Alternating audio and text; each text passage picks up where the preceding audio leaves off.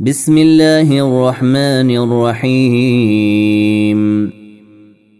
يا أيها النبي إذا طلقتم النساء فطلقوهن لعدتهن وأحصوا العدة.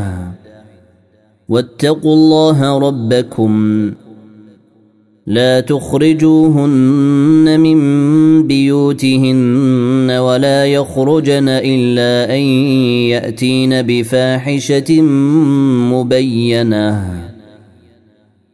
وتلك حدود الله. ومن يتعد حدود الله فقد ظلم نفسه.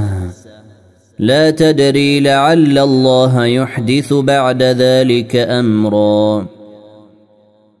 فإذا بلغن أجلهن فأمسكوهن بمعروف أو فارقوهن بمعروف وأشهدوا وأشهدوا ذوي عدل منكم وأقيموا الشهادة لله. ذلكم يوعظ به من كان يؤمن بالله واليوم الآخر. ومن يتق الله يجعل له مخرجا ويرزقه من حيث لا يحتسب. ومن يتوكل على الله فهو حسبه. ان الله بالغ امره قد جعل الله لكل شيء قدرا. واللائي يئسن من المحيض من نسائكم ان ارتبتم فعدتهن ثلاثة اشهر. إن ارتبتم فعدتهن ثلاثة أشهر واللائي لم يحضن. وأولاة الأحمال أجلهن أن يضعن حملهن.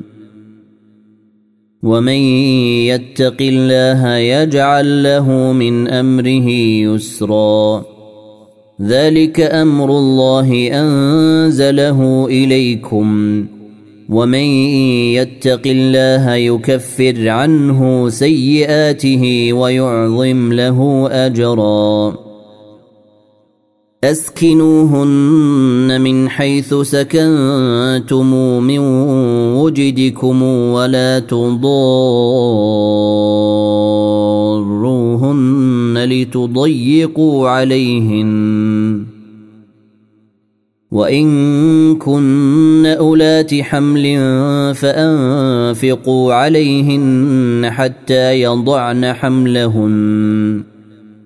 فإن أرضعن لكم فآتوهن أجورهن. وأتمروا بينكم بمعروف. وإن تعاسرتم فسترضع له أخرى لينفق ذو سعة من سعته. ومن قدر عليه رزقه فلينفق مما آتاه الله. لا يكلف الله نفسا إلا ما آتاها.